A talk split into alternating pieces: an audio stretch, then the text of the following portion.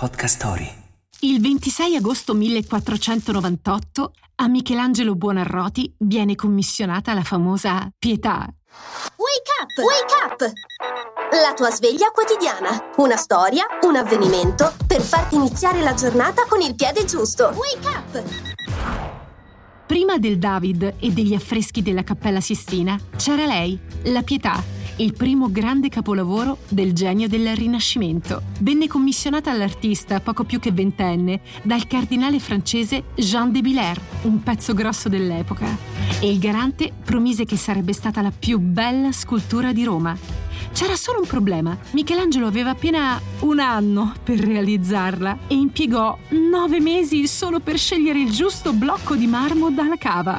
Ma la promessa non fu tradita e il mondo ricevette una delle più grandi opere d'arte mai create, l'unica che Michelangelo abbia mai firmato. Oggi la Pietà è esposta in Vaticano e ogni anno attira visitatori da tutto il mondo.